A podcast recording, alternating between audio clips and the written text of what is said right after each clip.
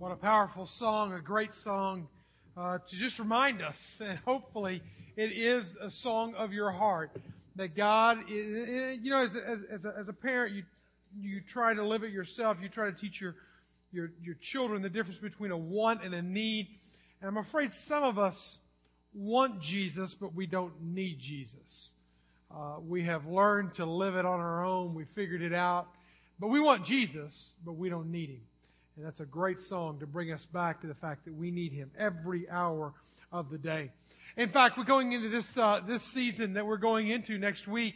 we're wrapping up our study through uh, these 10 key moves. But next week we're going to be starting kind of a new, very brief series of messages that'll take us through Easter and even even Good Friday involving that. It's really just a question that's been in my mind for a long time, and I continue to wrestle with it. And uh, why? This is why. Why? Why the cross? Why the suffering? Why the blood? I mean, God was your God. Couldn't you have done another way? You know, why the resurrection? Why, why, why?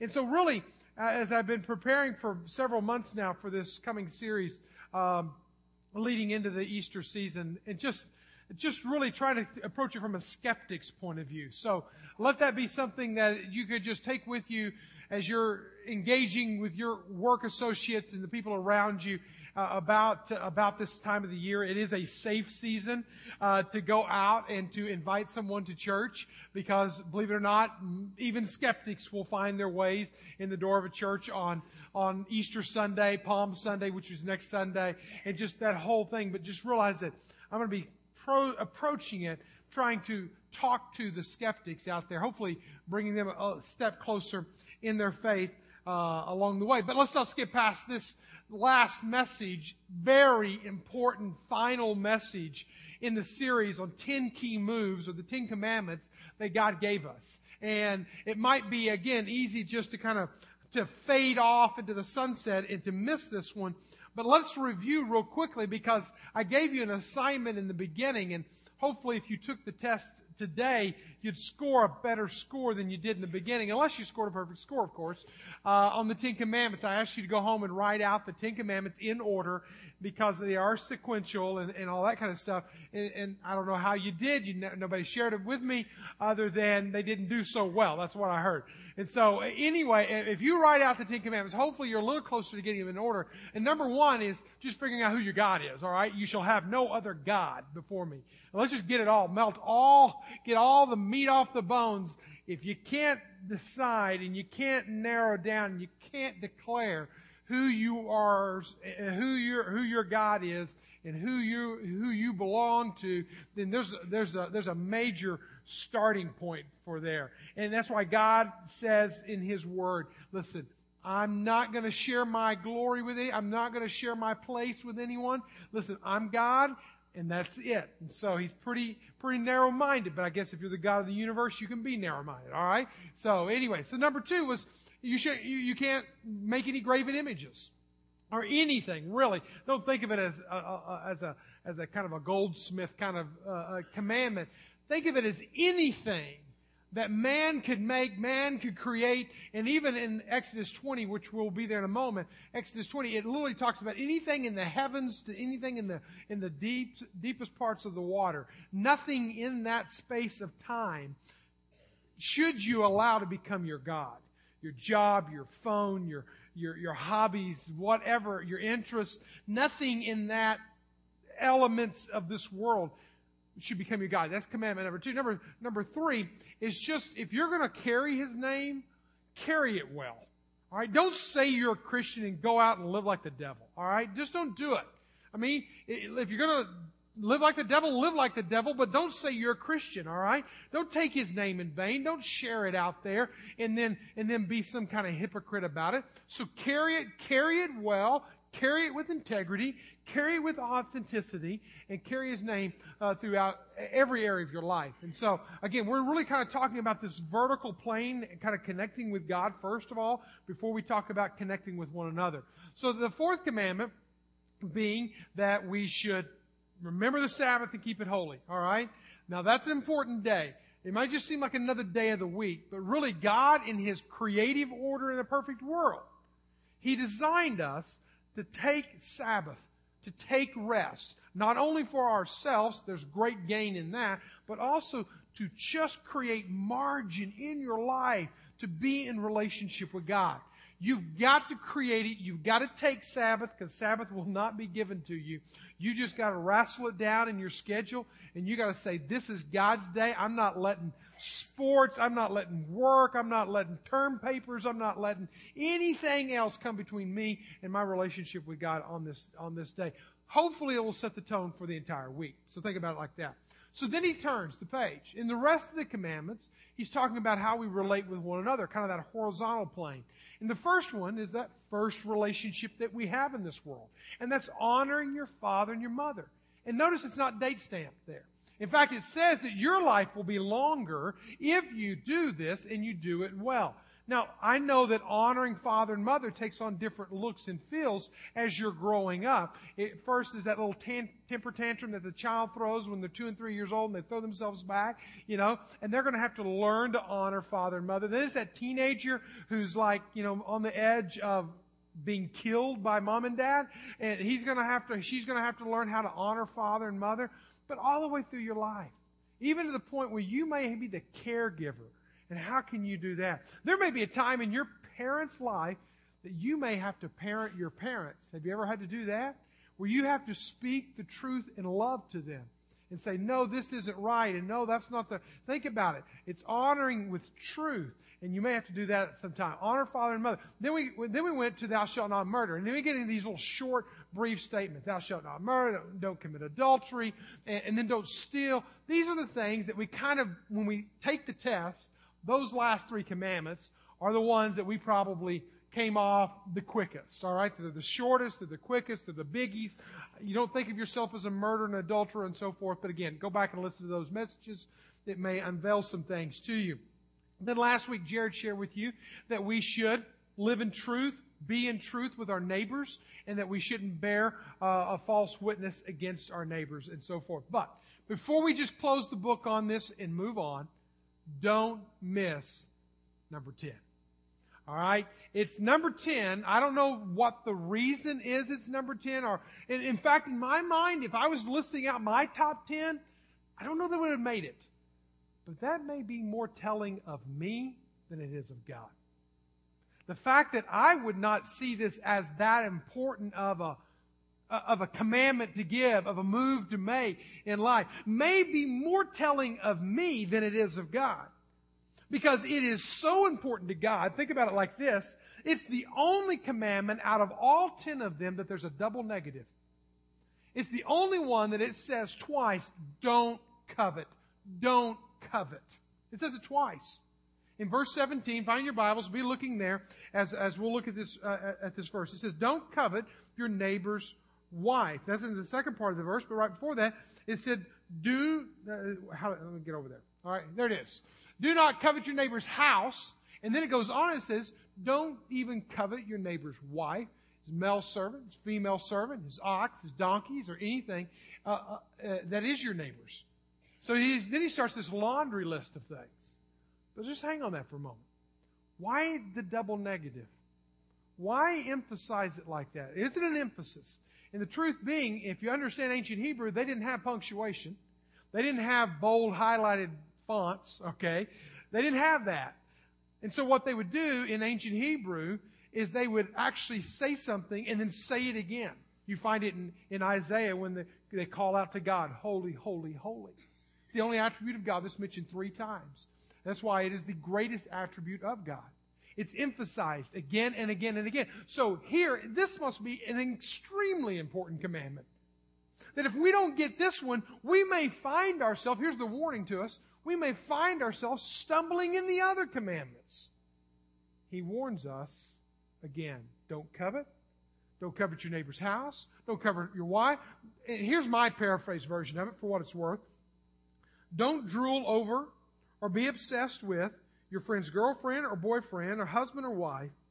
Don't be envious of his or her job or their car or anything else around you that your eyes or your heart may be drawn toward. See, the, the first nine commandments, especially the last several commandments, it's a, it's a, it's a whole lot more it's a whole lot more external. Okay? If you're bound down to idols, you and I will see that and your, your family will see that. If you kill somebody, that's, that's, that's pretty much out there. All right? It's, it's, it's pretty objective. But the problem is, is the 10th commandment is it's not so much an external thing. It's more of an internal heart issue. You, whether you kill someone, whether you lie to someone, that's pretty clear. But whether or not you're coveting, this may be, let me say this, the most subtle, the most undetected, and the most unconfessed sin in the church in America today. Coveting. It's, it's almost as if no one will know I'm doing it, so I'm just going to keep doing it. In fact, a Jesuit, uh, a priest of, of years gone by, Francis Xavier, who Xavier University is named after, he said after hearing thousands of confessions, he has never heard anybody, anybody confess the sin of covetousness.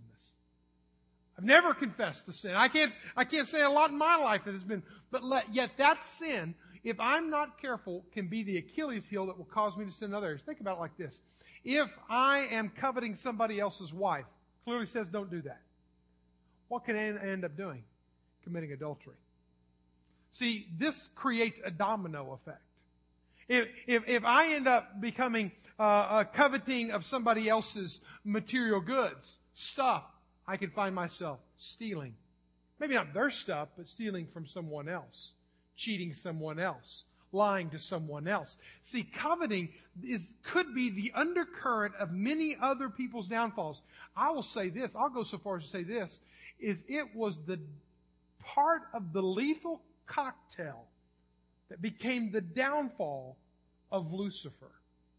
Lucifer, as you know from Old Testament Lucifer is the former archangel, the angel of light, who later becomes Satan. Satan, who we know him more as the, the adversary. But before he was the adversary, Satan, he was known as the angel of light. He was known as Lucifer. He was known as the archangel of God. He was the highest ranking angel. But yet, and you can read the account on your own in Ezekiel 28 verses 11 through 19, and you can read how both pride come together with covetousness, and you find that, that, that Lucifer begins to think, hey, uh, I think that I could become God. Hey, I think I am as good as, in fact, I want to be God. And you fact, you have this lethal cocktail coming together and Lucifer drinking it. And what do you see happen? but Lucifer becomes better known as Satan. Again, I want to emphasize this may be the most subtle, undetectable, and unconfessed sin in Christian circles today. Why? Why should we ignore the tenth commandment? We shouldn't. We shouldn't. So the opposite of, uh, of, of, of contentment, let me say this, is the opposite is, uh, uh, uh, excuse me, of covetousness is contentment. I need to find contentment in my heart so that I can push out a covetous spirit within me. See, coveting says, if I have more or if I have something different, I will be happy. That's what coveting says. But contentment says this, that I am happy with what I have and who I am. Just it. I don't need something else. I don't need a greener pasture. I don't need a better option. I don't need a better spouse. I don't need a better job. I don't need a faster car. I don't need a better job. I don't need another title. It's not that that's going to get me there. What I have to learn is pull back on those temptations of my heart and I must wrestle them down and I must say, I am going to be content. I'm going to learn contentment. So I want to talk about some values the value of contentment versus the value of coveting, okay? Against it, almost uh, uh, uh, um, juxtaposed to it. So let's talk about three values as you think about the 10th commandment today. One is coveting, which again is our natural human response, promises more but delivers less. Contentment promises satisfaction and delivers more. I know it's a big long statement. But I want you to think about it. One is promising more, but it delivers less. Okay? And then the other is just promising satisfaction, just that, that break even point. But I promise you this, it gives you much more on the backside. You may not see it on the front side, but on the backside, it gives you so much more. If there's anybody in the Old Testament that I can compare to a good old Western American follower of God, morals, well, ethics, values, wisdom, is probably King Solomon. He had it. He understood it. He had all this great wisdom. But yet, even in his great wisdom, he had a good work ethic. He had a lot of things going for him. And he looks just like an American. And we did a study a few years ago in the book of Ecclesiastes. I felt like I was reading uh, the Arkansas Democrat Gazette. It was such a contemporary read. Okay? But let me read to you a passage in Ecclesiastes 2, verse 8 through 11. So I became greater than all who had lived in Jerusalem before me. What do we do in America? We want to become the best. We want to be greater. You know, last year's numbers aren't as good as this year, uh, as next year's number. We got to continue to become greater and greater and greater. And my wisdom never failed me. So we get education and we get smart and we get as much wisdom as we can. There's a difference I know between wisdom and education, but sometimes we confuse the two. Anything I wanted, I would take. I denied myself no pleasure. I even found great pleasure in hard work. Man, this is a good guy. He's working for what he gets. A reward for all my labors. But as I looked at everything I had worked so hard to accomplish, it was so meaningless. Like chasing the wind. There was nothing really worthwhile anywhere Here's a man who did deny himself pleasure. Here's a man who accomplished it so much. Here's a man who worked hard for everything that he got. Here's a man who accomplished kings and kingdoms. He did this. And yet at the end of it, he sits back in his big old golden recliner and he says this, I'm chasing the wind. This covetousness that comes a part of our heart promises so much but delivers so little. It keeps us driving and keeps us pushing forward. In fact, we keep accumulating so much junk and stuff in this world that we can never find enough space to put it even in our homes. Interesting find self storage units. A business devoted to providing people places to store their extra stuff that they're not using in their house anymore. It's a $17 billion a year industry, larger than the movie industry. That's see, material gain is like salt water. The more you drink, the more you want. And so I'm not speaking against material gain. You'll hear that in just a moment. But what I am speaking against is living a life driven by this insatiable desire for more and more and more. Paul, probably the op- the other side of the spectrum in, some respects as Solomon, in the New Testament, very influential, very wise, very aggressive in his faith, and even before his faith was very aggressive. He was very successful. Let me put it to you like this. He was very successful in what he did in his own profession. You can read his own resume. He gives it in Philippians chapter 3. In two verses, in chapter 3, verse 4, or excuse me, three verses, chapter uh, 3, verse 4 to verse 6, it has his resume. Paul was successful. All right? Nothing wrong with being successful. Don't get me wrong. Nothing wrong with what Solomon did. He worked hard for everything he got, right? Okay, good, good. Check it off the list. But is it consuming you? Is it, is it driving you? Is it this insatiable desire inside of you? Or have you learned the value and the satisfaction of contentment? Because Paul goes on in chapter 3, he gives his resume, but in chapter 4, verse 11, he says this I've learned to be content.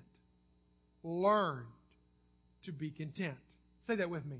Learned to be content. Contentment is not a gene that's passed down from one generation to the next. Contentment is not a spiritual gift. Contentment is a spiritual discipline that you learn to say no to the desires of your own heart and you say, Enough. Thank you, Lord. Enough. Again, we're not talking about complacency, but we are talking about learning to be content. Young Timothy, young Timothy rece- receiving the advice from Elder Paul, and he said this Godliness with contentment, that's gain.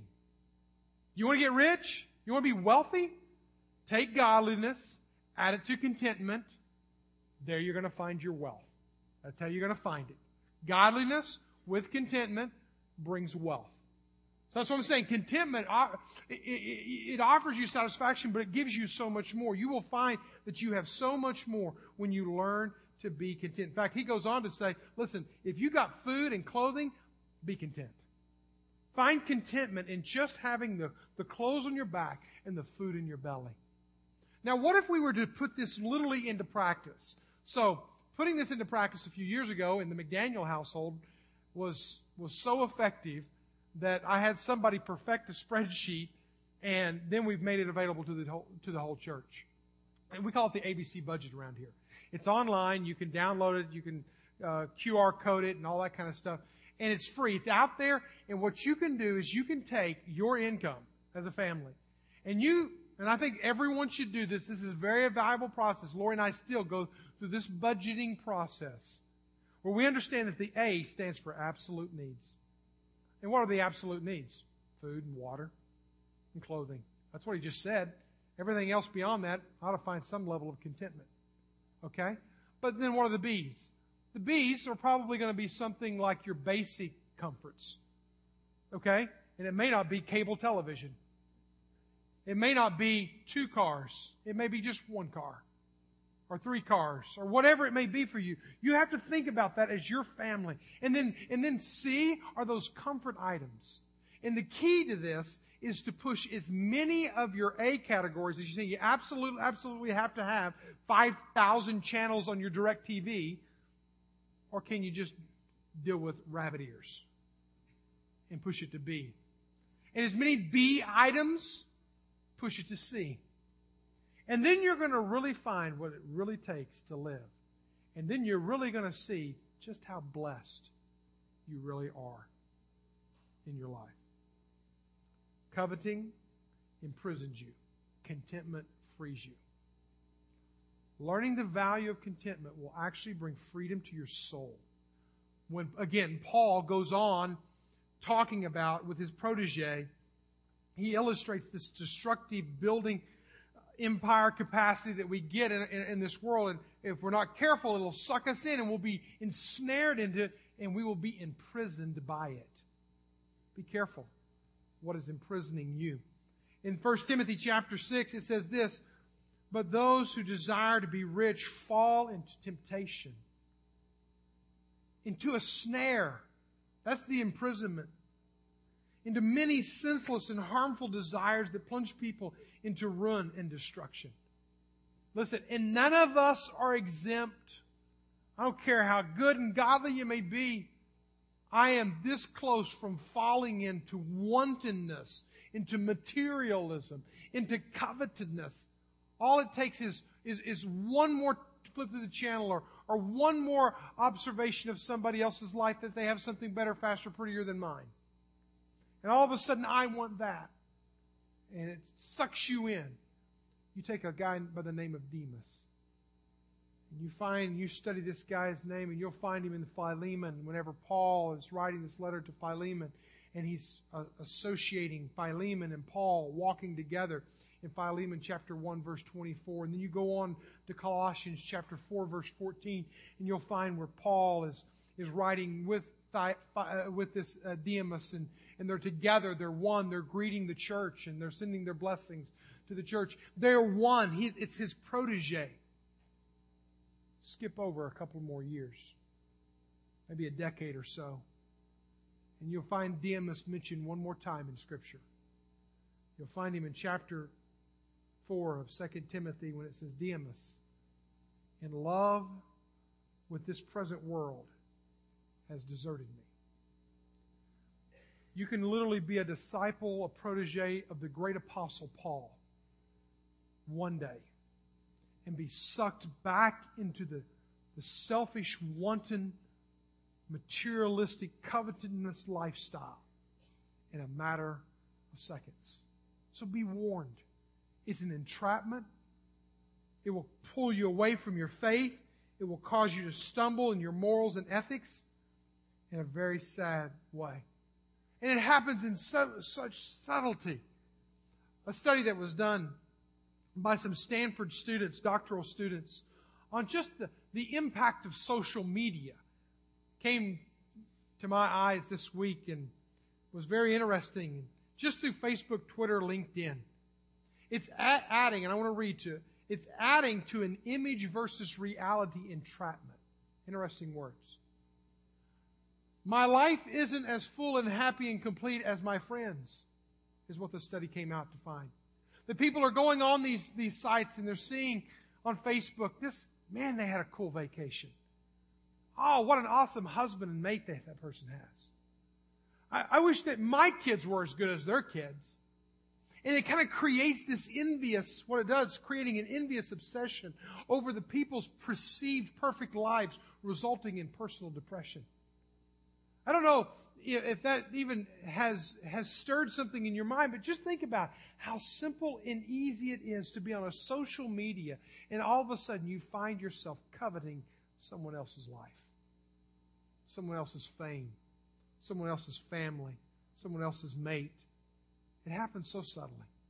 Neiman Marcus wrote a, had, a, had an ad campaign out a few years ago, and this is what it said.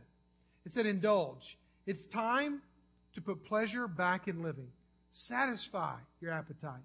Leave guilt behind. Become a hedonist. Seek bliss at every turn. Succumb to no tempt- or succumb to temptation. Revel in the feeling it gives you a certain gratification accompanied by a cushion of contentment.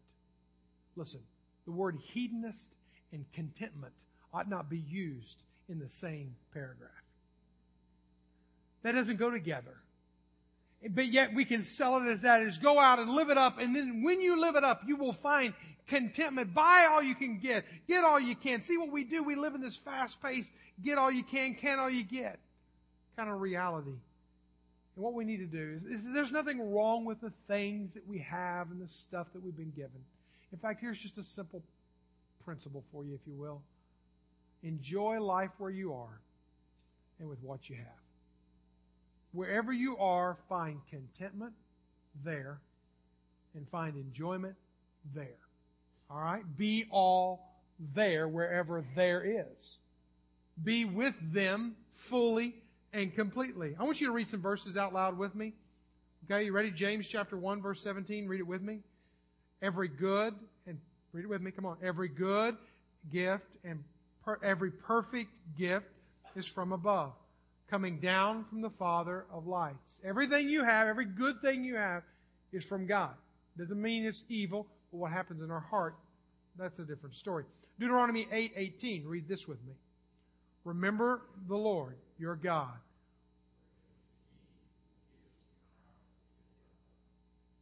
Ecclesiastes chapter 5, verse 18 and 19. It is good for people to eat, drink, and enjoy their work under the sun. Enjoy the eat, enjoy the drink, enjoy the life that God has given you. It's going to come and go fast. Enjoy the work that God has given you. Quit looking to the greener pastures. You may have heard it said, it's only greener because it's built on a septic tank. So think about it like that. Gandhi said it there is sufficiency in the world for man's need, but not for man's greed. There's enough. And you probably have enough.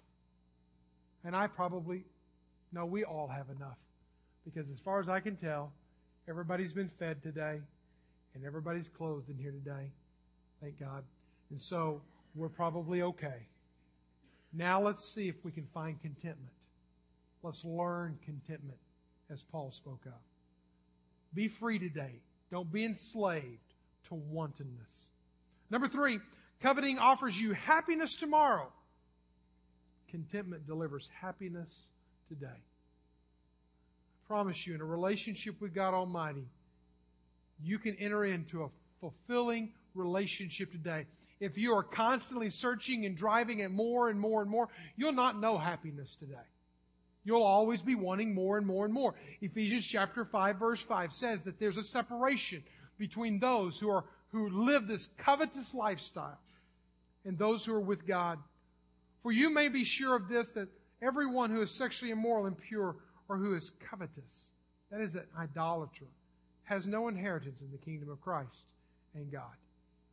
Even, I think we, maybe you know Paul's conversion story, this Damascus Road experience where God appears, and it's just this amazing thing. He's blinded and he goes on to Damascus, and it's it, just an amazing story.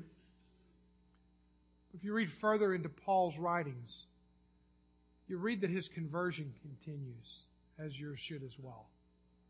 You're not just saved, but you are being saved.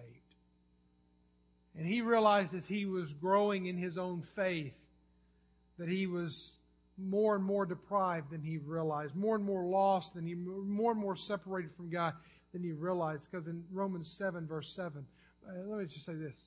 It's interesting that it was covetousness that probably got Paul. It was the law that showed me my sin.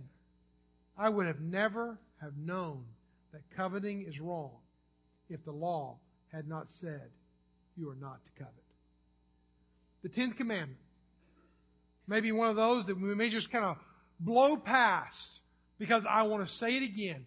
It is probably the most acceptable sin of all the Ten Commandments. It's the most subtle and undetectable sin of all the Ten Commandments. It's one that we all struggle with. That's why it's okay. Or is it? Because I think it leads us to this disconnect from God. It puts other things that can continue to pull us away from God. I want to challenge all of us in this room today. I want you to think of something in your life, and it may not be bad. I'm not talking about any big seven deadly sins here. It, it could be actually a good thing. It could be a hobby. It could be any. I want you to think of one thing in your life that for the next seven days you would be willing to put on the shelf. Fast from. And, and, and in that cavity of time that you would normally be doing X, you're actually doing a whole heart searching with God time. You're actually taking that amount of time. If it's eating, if it's a certain food, you're fasting from that. And maybe you're just going down to vegetables and fruit and you're just, you're not preparing meats you're not going, you're not, whatever it is. You're just, maybe it's television. Maybe it's social media. You're going to take the next seven days and you're going to say, it's, I'm, I'm off. I'm off it. Not because it's wrong for me. I'm, I'm going to be off Facebook. I found myself yesterday afternoon wasting a solid 45 minutes going through the news feeds, seeing stupid stuff after stupid stuff. But I thought there might be a nugget on the next one. How much time do we waste that we could be engaging, that we could be doing something more meaningful and eternal? But we're getting caught up in so much other stuff that's out there. Think about it. When you come to the Ten Commandments, I don't know where you are with them as we've gone through them, but it's interesting because I want to I want to read just a couple more verses and I'm finished, and we'll move on to another study. But I want us to think about this last little section here. Exodus chapter 20, verse 18 uh, to 20. This is, this is how the people responded to Moses bringing out the Ten Commandments. Now, when all the people saw the thunder and the flashes and the lightning and the sound of the trumpet and the mountain smoking. Man, you talk about a, a, an effect that day. The people were afraid and trembled, and they stood far off, and they said to Moses, You speak to us, we will listen, but don't let God speak to us, lest we die. Moses said to the people, oh, No, no, no, no, don't be afraid, for God has come to test you. That, that the fear of Him may be before you and that you may not sin. See, God gave us the Ten Commandments. The commandments should, should raise this respect level for God and even draw us into an intimate relationship with God. And let me just add to that and make our relationships with our fellow humanity even better and sweeter. It's not supposed to repel us away from Him.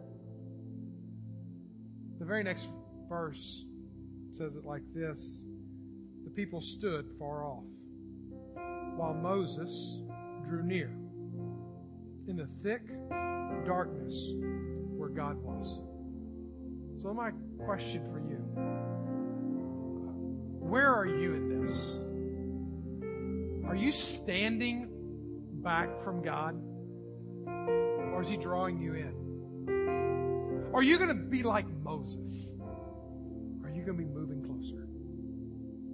Are you going to be like the people, standing back?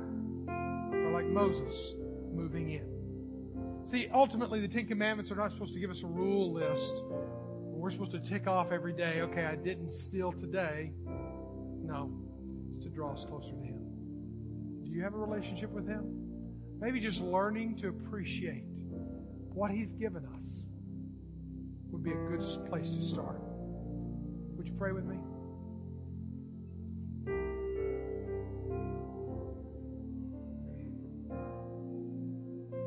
Father, I pray today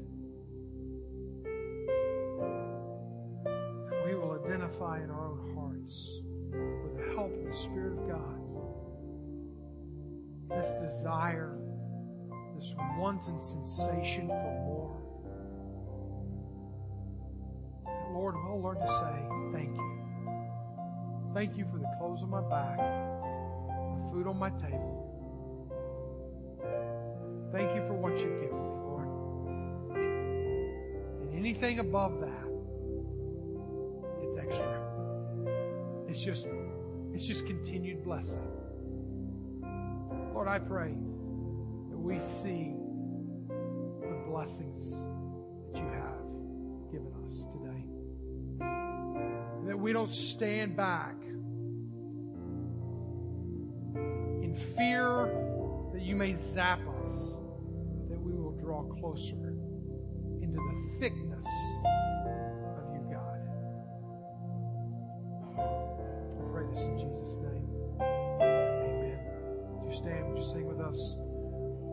time of reflection and connection with God.